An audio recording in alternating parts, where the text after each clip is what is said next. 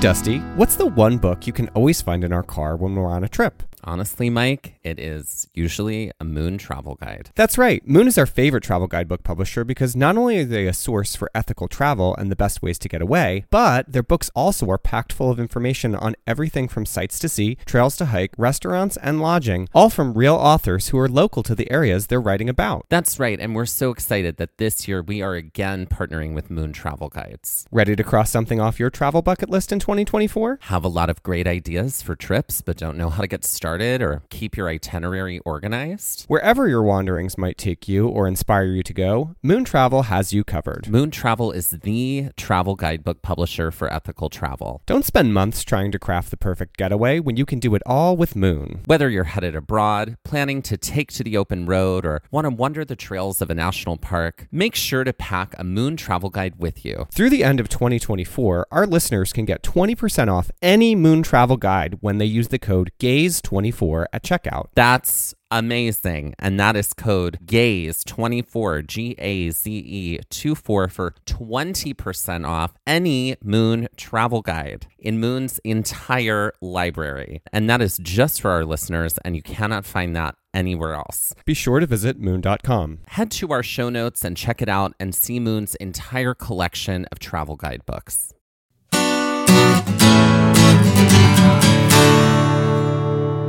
Hello and welcome to Pride Mix.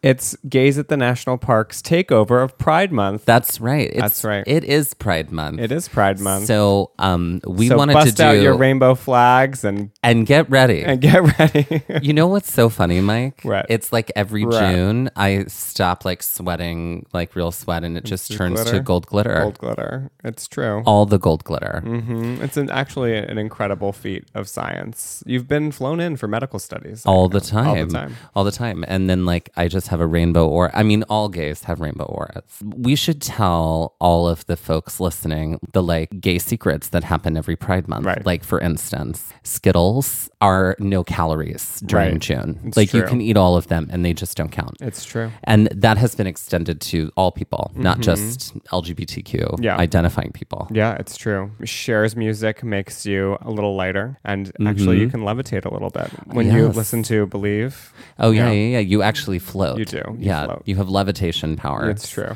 And anytime Madonna plays, a dog is rescued. Oh. It's true. So it's the opposite of Sarah McLachlan's commercial? Literally. There right, we right, go. right. So a dog gets mm-hmm. rescued every single time. Yeah. It's beautiful. Also, copies of Vogue are free for L G B T Q mm. identifying yeah. people in June. We do get some great benefits. We do. Yeah. You just have to show your card.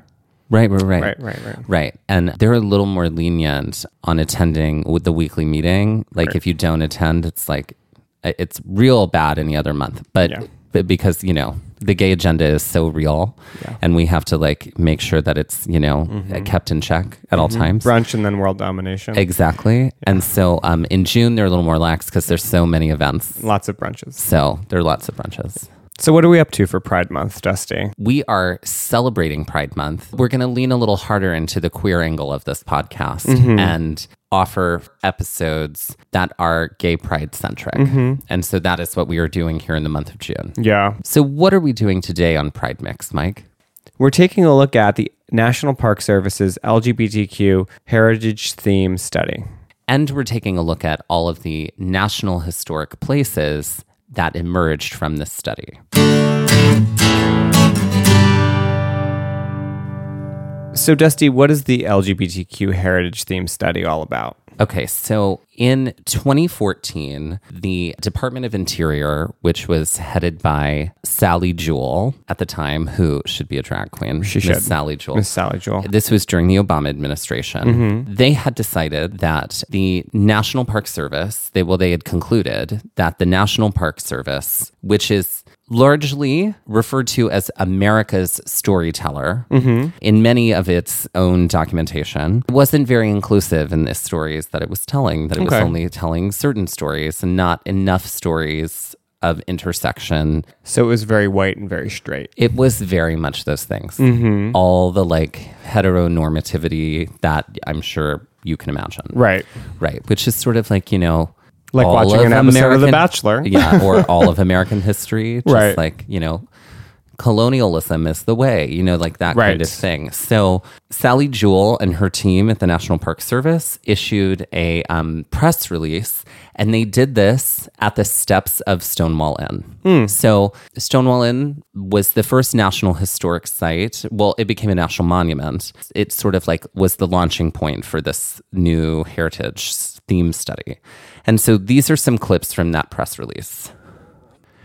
The theme study is a part of a broader initiative under the Obama administration to ensure that the National Park Service reflects and tells a more complete story of the people and events responsible for building the nation. The National Park Service has ongoing heritage initiatives to commemorate minorities and women who have made significant contribution to our nation's history and culture, including studies related to the history of Latinos, women, and Asian Americans and Pacific Islanders. Secretary Jewell made the announcement outside the Stonewall Inn in New York City, the site of the riot in nineteen sixty-nine that is widely recognized as the catalyst for the modern civil rights movement in the L G B T community. It is currently the only L G B T-associated site that has been designated a National Historic Landmark by the National Park Service as a property having extraordinary significance in American history. Now, this was in two thousand fourteen. That's not true anymore. And it has now become a national monument. Mm-hmm. It um, was a national site, though. In two thousand, it was made a national site. Right. Right. Um, and this is a quote from Sally Jewell. We know that there are other sites like Stonewall Inn that have played important roles in our nation's ongoing struggle for civil rights.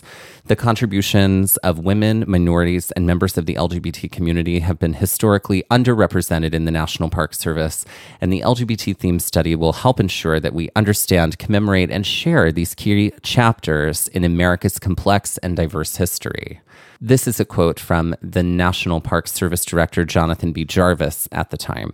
The National Park Service is America's storyteller and protector of the places where America's history can be found. As we prepare to celebrate the National Park Service's centennial in twenty sixteen, we have rededicated ourselves to sharing more diverse stories of our nation's history, particularly the struggles for civil rights. By telling these stories, we are inviting new audiences to visit their national parks and historic sites and to discover a personal connection in these places. So the study, it was uh, funded, the funding was provided by the Gill Foundation, and it was provided through the National Park Foundation.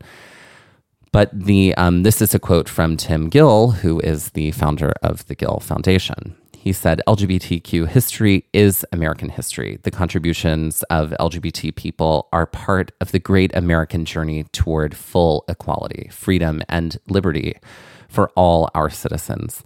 While we take this important step to recognize the courageous contributions of L G B T Americans, we need to unite together in the days ahead to ensure we leave none of our fellow Americans behind.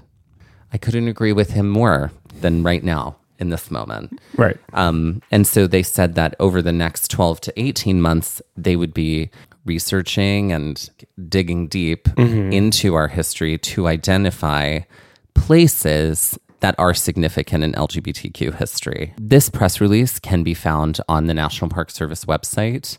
Um, and all of the documentation that we're referencing today came right from N P S dot gov. So they have a whole section just on this study that you can um, go to research and like, I mean, there are pages and pages mm-hmm. of information yeah. here. So what did you find, Mike? So the press release talks a lot about how important L G B T Q people are on so many levels to the history of the nation, but also to the history of the national parks.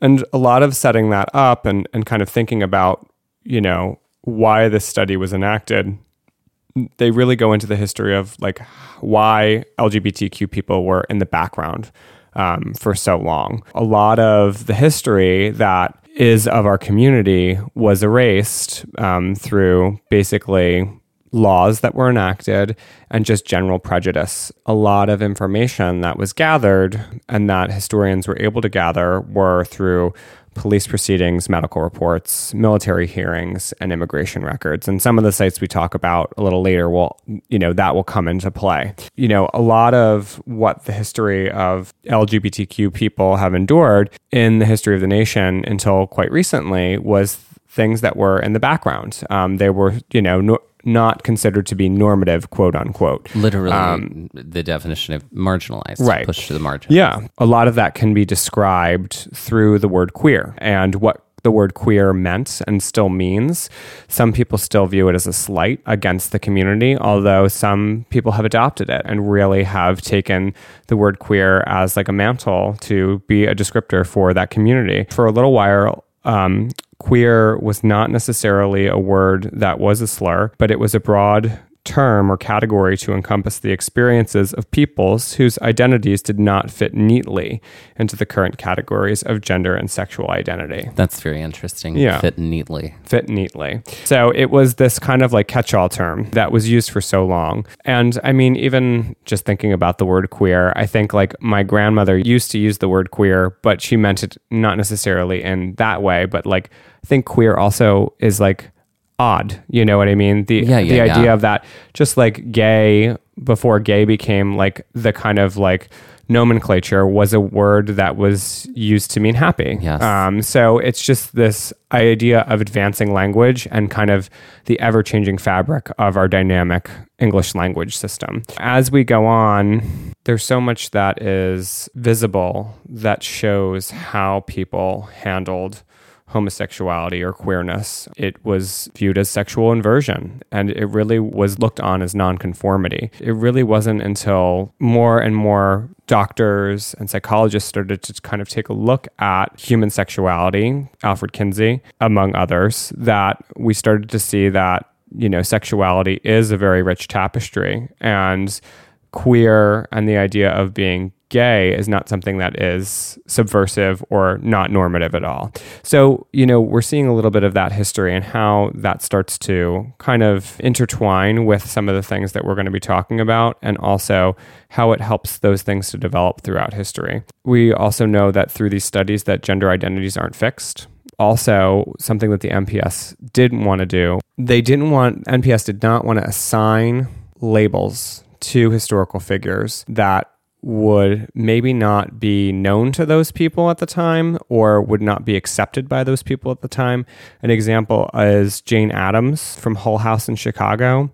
She had sustained intense and personal relationships with a number of women, and she worked and lived with them too, but she would not have understood the term lesbian. So they didn't want to apply that term to that historical figure because it's a term that they were not familiar with and that they didn't think was fair to describe that person as. The study goes on to talk about how a variety of L G B T Q people throughout history were really fundamental in the arts and culture that had happened in the United States, and how their contributions really helped to inform a lot of the history that we're seeing. Um, a lot of these historical sites were informed by that. The study also goes on to start to talk about queer activism and how that played a role into various sites and how that played a role into the history of many things within the nation and the civil rights for L G B T Q people that really were kind of jump-started through the Stonewall riots in nineteen sixty-nine. So everything that I just talked about were things that through this study, N P S was looking at as they were kind of considering and thinking about these historic sites and these historic landmarks and how they would be kind of included in this rich tapestry that is L G B T Q history and how that factors into N P S. And that leads us to two years later. It's twenty sixteen, and they release what is called the L G B T Q Heritage Theme Study Official Report. Now, this official report was authored by so many people. One person did not write this report. A ton of people wrote this report and wrote different sections of this report. Mm-hmm. The report is over twelve hundred pages long. It cannot be contained in one P D F document. It's an afternoon read, guys. But it's such a cool read. It is all available on the N P S dot gov website. It breaks it down really easily. It's so digestible on the website. If you, literally, if you Google the L G B T Q Heritage Theme Study Report, it will lead you right there. It breaks down the entire report into different chapters. Each chapter is written by a different author. When you click on it, it'll give you essentially what is a an overview introduction of what is covered in that chapter. Then you can click on it and it'll bring you right to just that chapter in the P D F. Uh, and I highly recommend reading it. It's such a great resource for um, all of this history. Mm-hmm. Here are some examples of some of the chapters that you will find in the report, which is L G B T Q archaeological context, a note about intersectionality, making bisexuals visible, sexual and gender identity in Native America and the Pacific Islands, transgender history in the U S and places that matter. There's a chapter called Breathing Fire, Remember Asian Pacific American Activism in Queer History, Latino and Latina Gender and Sexuality, Where We Could Be Ourselves, African American L G B T Q Historic Places and Why They Matter, L G B T Q Spaces and Places. I could go on and on. There are thirty-two chapters in this report. And each one, uh, unfortunately, we did not read this entire twelve hundred page report. It's a lot of chapters to read. It's a lot of chapters. But we did find um, some things that we do want to share. And now I'm going to share with you some highlights from Chapter seven, a note about intersectionality by Megan E. Springate. She begins this chapter with a quote by Audre Lorde, which says, "There is no such thing as a single issue struggle because we do not live single issue lives." And this is the opening paragraph. Intersectionality is the recognition that categories of difference, sometimes also referred to as axes of identity, including, but not limited to, race, ethnicity, gender, religion or creed, generation, geographic location, sexuality, age, ability or disability, and class, intersect to shape the experiences of individuals. That identity is multidimensional. These identities are not mutually exclusive, but interdependent. L G B T Q is not a single community with a single history. Indeed, each group represented by these letters, which mean lesbian, gay, bisexual, transgender, and queer, is made up of multiple communities. The axes of gender, generation, geographic location, ethnicity, and other factors play an important role in the history of L G B T Q America, shaping the various histories of L G B T Q communities across the nation and the places associated with them. For example, the experiences of rural L G B T Q individuals are different from those in urban areas. Those of white, gay Latinos different from those of gay Afro-Latino men. Middle-class African-American lesbians lives differ from those of working-class African-American lesbians and middle-class white lesbians. The idea of intersectionality is not new. In her eighteen fifty-one speech, now known as Ain't I a Woman?, Sojourner Truth spoke about the intersections of being a woman, being Black, and being enslaved. In the nineteen sixties and seventies, Black and Chicana women articulated the intersectionality of their lives, forming Black feminist and Chicana feminist movements as their experiences as women of color were ignored, belittled, and or erased by the largely white middle-class women's movement that treated race and gender as mutually exclusive categories. In their lived experience, oppression as people of color, as women, and as women of color could not be untangled. The term intersectionality was first used in print by Kimberlé Crenshaw in a law journal describing the problematic effects of a single-axis approach to anti-discrimination law, feminist theory, and anti-racist politics. Since then, intersectionality has become an important concept across many disciplines, including history, art, and architectural history, anthropology, geography, sociology, psychology, and law. An understanding of intersectionality is important for place-based research and historic preservation because these axes of difference can affect the physical places associated with communities. They also affect the relationships that various individuals and communities have with places. People who own instead of rent their homes and commercial buildings are more likely to be able to stay in their neighborhoods as housing prices increase, a result, for example, of gentrification. Using an intersectional approach that takes into account income disparities based on race and sexual orientation, it becomes clear that lesbians and transgender individuals, especially those of color who tend to have lower incomes than others and therefore cannot afford to own their homes, are forced out of neighborhoods more rapidly than middle-class gay white males, who tend to have more income that can be invested in purchasing buildings. Similarly, because lesbians as women have tended to have less disposable income than gay men, there have tended to be fewer lesbian clubs and bars. Instead, white women and white women of color, as well as people of color, tended to meet and socialize in private spaces. The meanings of places also differ across the various L G B T Q communities. For example, the Michigan Women's Music Festival, founded in nineteen seventy-six as a women-only space, has been an important event in the history of women's land, women's music, and community-based organization. However, the festival has also had a history of excluding transgender women. This resulted in the founding in nineteen ninety-one of Camp Trans, a protest encampment by transgender women and their allies just outside the festival grounds. The Michigan Women's Music Festival means very different things to these different communities. Some experience the place as one of inclusion and visibility, while others feel oppressed and excluded. An intersectional approach to history provides a much more complete and nuanced understanding of our past, one that includes the experiences and voices of those who are often silenced in dominant narratives that focus primarily on the actions of those with privilege, including white, middle, and upper-class heterosexual men. One instance where an intersectional approach to history that included previously excluded axes of ethnicity and the working classes provided a more complete history is in the study of women's rights. The dominant narrative of women's rights recognizes three waves.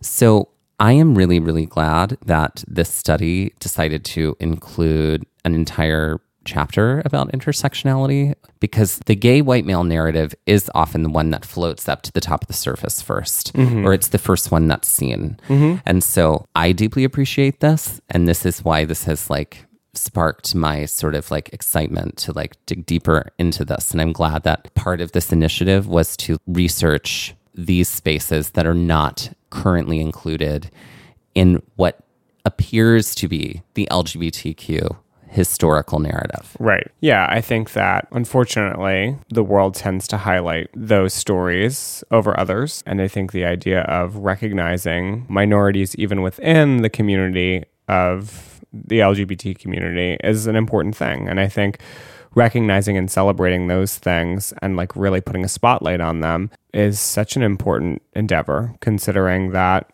you're right, a lot of the times that gay white male story is the one that floats to the top.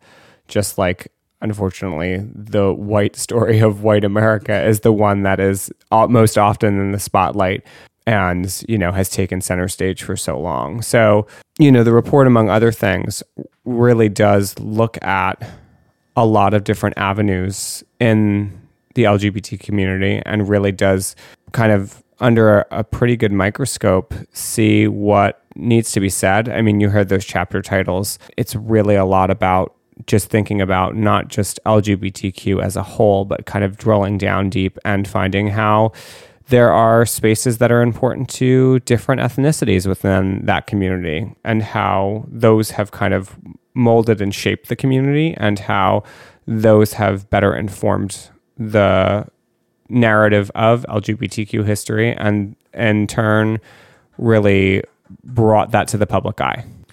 And that brings us to L G B T Q spaces and places, which is also the name of chapter eleven in the report, which is by Jen Jack Giesking.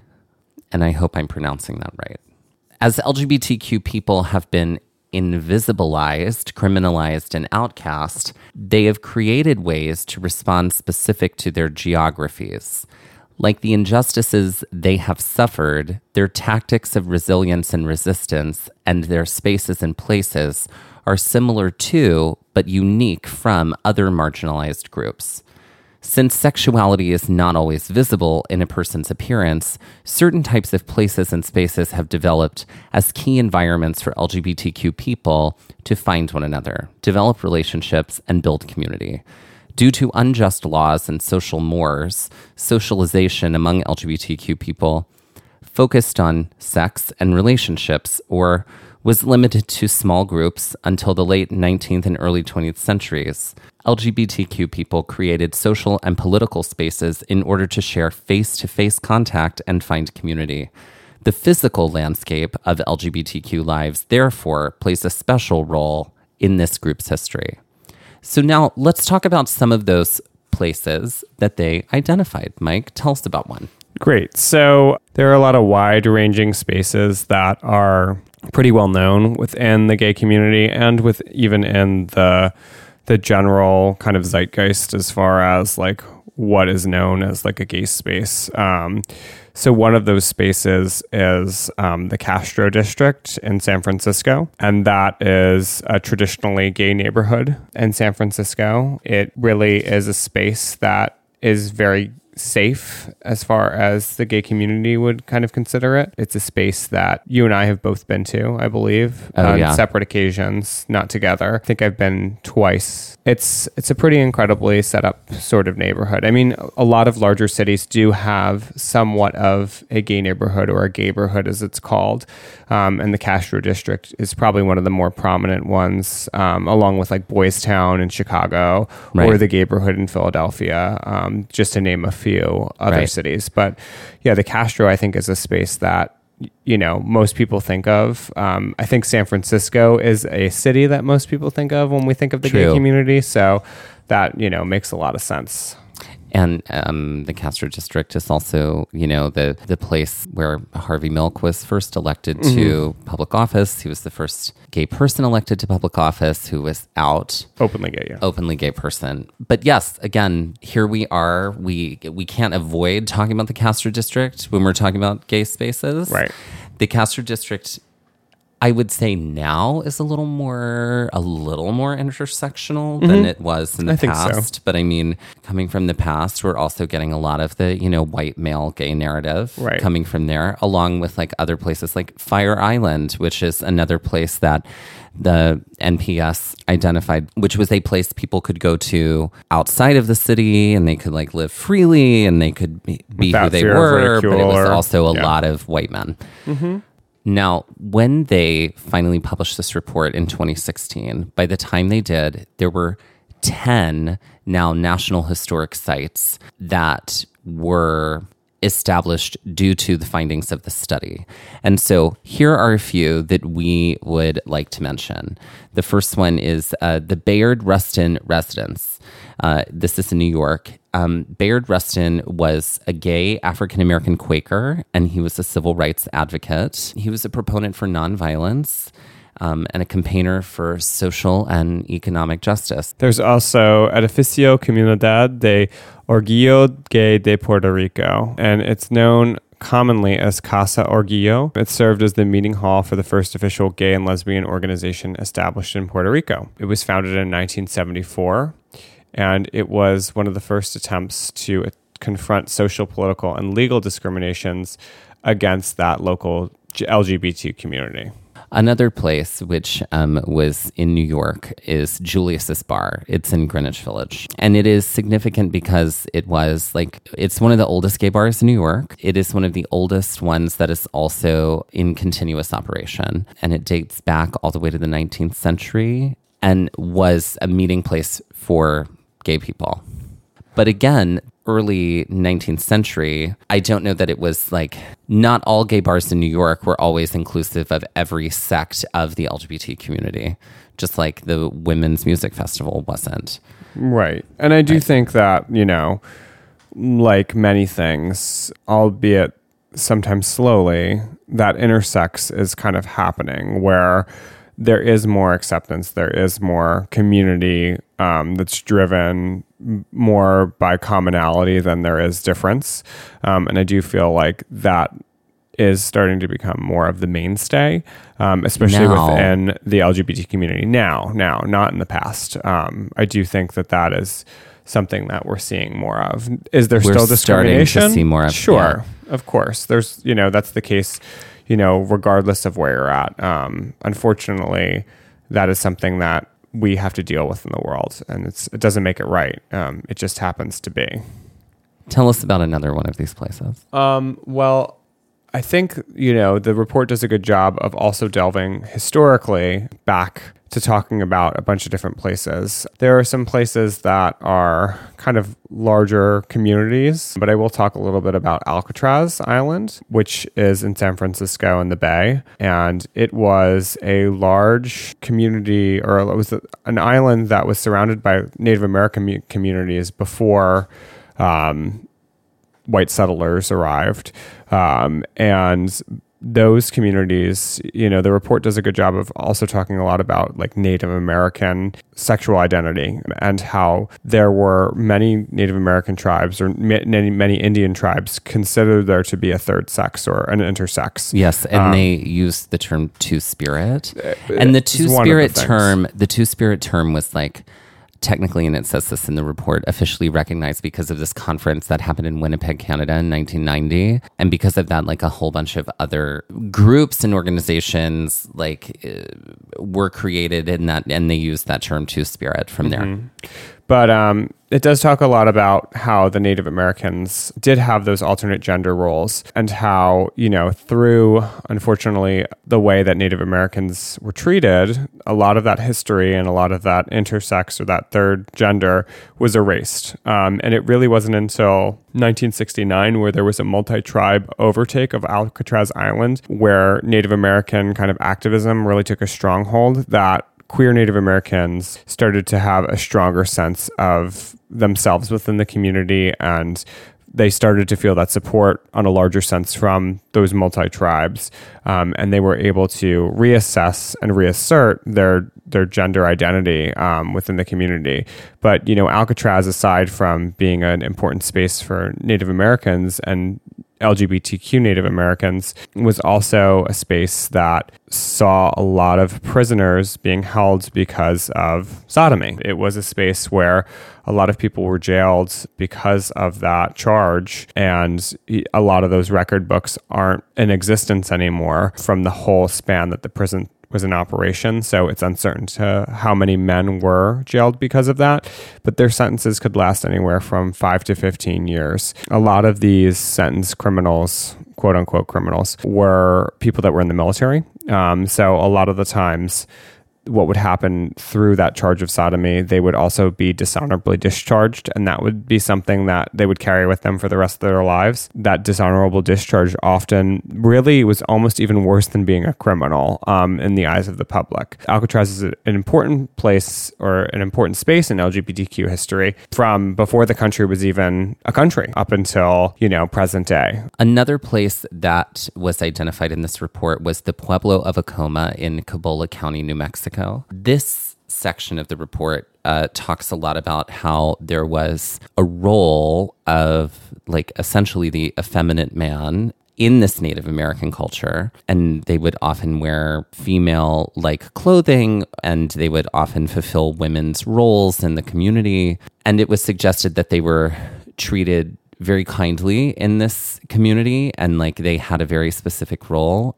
According to the report and people they talked to who are descendants of this tribe, they said that uh, these specific kind of effeminate men who went by a few different names, but they said that they had varied levels of cultural acceptance. One person said that they were very much accepted and that they dressed, talked, and lived like women because they wanted to, and in their body they were men and they were accepted. And then there were other people in the culture who considered it a shame. One of the achievements Achievements of this Coquina, the name that is sometimes associated with this role, one of the achievements was the ceramic artwork that came from the tribe. They were highly prized for their utility and their intricate designs, and it required incredible skill and physical stamina to create this pottery.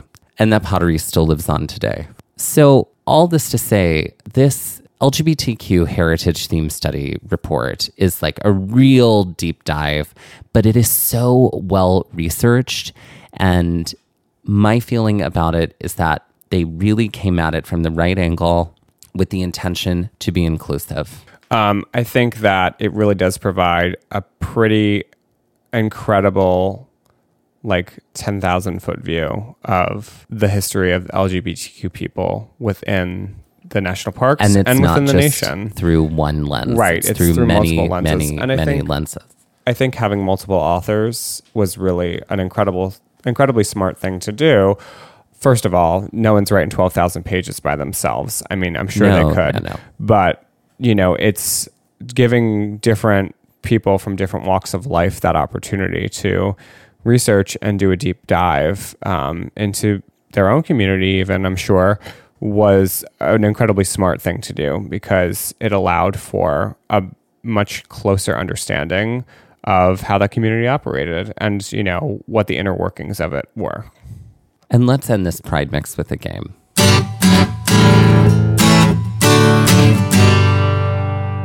What game are we going to play today, Mike? We're going to be playing a game called Flaggots. Now, this game is a nod to... There's a group in New York called the Flaggots. Called the they, Flaggots. Are, they are flag dancers. They are, is that the technical term, flag dancers? I, that's what I call them. They dance with flags. We marched behind them in a Pride Parade. We marched once, behind them. Which we'll the, talk about at some point. In the New York Pride Parade. Right, right, right. And they did the same routine to Kesha's Timber for four hours. And by the end of it, we had all memorized the routine right. and had and were doing it with them. Right. With our pride flags. With our pride flags. So in this game, I'm going to be talking about the different fl- the different flags that represents different parts of the L G B T community. So we all know the rainbow flag is our kind of like gay banner flag, but there are a lot of other flags within the community that recognize different parts of the community. Okay, I'm I'm I'm ready okay. to do my best okay. here. This flag includes the colors gray, black, white, and purple. A very somber flag indeed. You know, I don't know. The only flag that is coming to mind right now is the like, uh, the black, white, and like blue flag when it's like, I support cops. Like that flag is coming to mind right now, and that's not right. What is that? It's the flag for asexuals. The asexual the flag. The asexual flag. All right. Okay. Um, this flag is different shades of browns, yellows, and grays, and features a paw print. Um, is this the bear flag? It is. It's bear culture. Bear culture? Bear culture. Okay. Um, so um, for those of you not in the know, bears are members of the gay community that are larger, hairy men, typically. Yep. Yep. Um, this flag features two interlocking Venus symbols and is often shades of purple. Is it the lesbian flag? It is. That's correct. Right. Um, this flag is pink, yellow, and blue, basically our primary colors if we're thinking about it from a color standpoint. Is it the bisexual? It's I'm not, sorry, hold on. Did I say that already? You did. You didn't say bisexual already. You haven't guessed that. Is it the bisexual it's flag? It's not bisexual. It's pansexual. The pansexual the pansexual flag. Pansexual flag. Oh, okay, okay. Um, and this last flag is a symmetrical design that is five stripes, blue, pink, white, pink, blue. The trans flag. That is correct. Most certainly the trans that flag. That is. That is correct. And that's our game Flaggots. There okay, are plenty wait. of gay flags um, within the community. Mike does not know this. Bonus game. Oh, bonus game. Bonus game. Secrets. All right. This is Flaggots two point oh. Oh. Okay. This is all about the rainbow flag. Okay. Each one of the colors of the rainbow flag represents something and has a very special meaning. Oh. I'm going to give you the color... And you have to guess the meaning. Oh, wow. That's a lot. But okay. okay. Great. We're going to start easy. Yellow. Courage. Incorrect. Okay. Yellow represents sunlight. Sunlight. Okay. Okay. Great. Similarly, what does green represent? The earth? Nature. Okay. Yes, correct. Okay. Um, red. Love. No. Red ap- actually represents life. Oh, okay. Um, for blood. Maybe. Orange. Joy. No, it represents healing. Oh, okay. Um, Things I would have never known. Turquoise. I mean, the, turquoise is sometimes not included in the rainbow flag, but in the original Pride flag from nineteen seventy-seven, it is included. And I really like including turquoise. Turquoise. Clarity. Incorrect. It's magic and art. Oh, magic. I love it. I That's love right. turquoise. Them Wicca um, queens up in here. Indigo. spirituality? Alma, I sort not no actually. Indigo isn't spirituality. Um, it's serenity. Okay, but violet is spirituality. Is spirit, exactly. Mm-hmm. And then sometimes they include hot pink, mm-hmm. and um, pink actually does represent sex. Oh. So that is... That's a real big flag. Meanings That's a lot of, the, of stripes. It is. Uh, well, yes. Yeah. So, and those are the um, meanings of the pride flag colors. And that is Flaggots two point oh.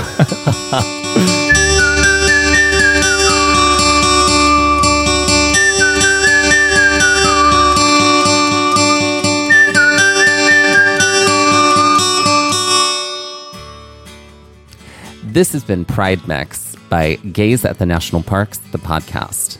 And we're here to remind you to pride early and pride often. And that resilience is always out there. Gays at the National Parks was created and is hosted by Dustin Ballard and Michael Ryan.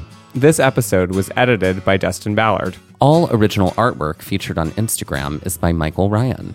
All original music was written and performed by Dave Seaman with Mariella Klinger. Follow us on Instagram at Gays at the National Parks. And email us at gays at the national parks at gmail dot com. Tune in the rest of this month for more Pride Mix episodes.